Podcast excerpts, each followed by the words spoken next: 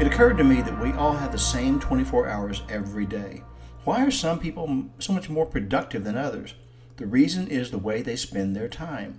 You got to learn to say no to things that don't serve you well. Focus your time and efforts on what advances your purpose, what's edifying and enriching to you.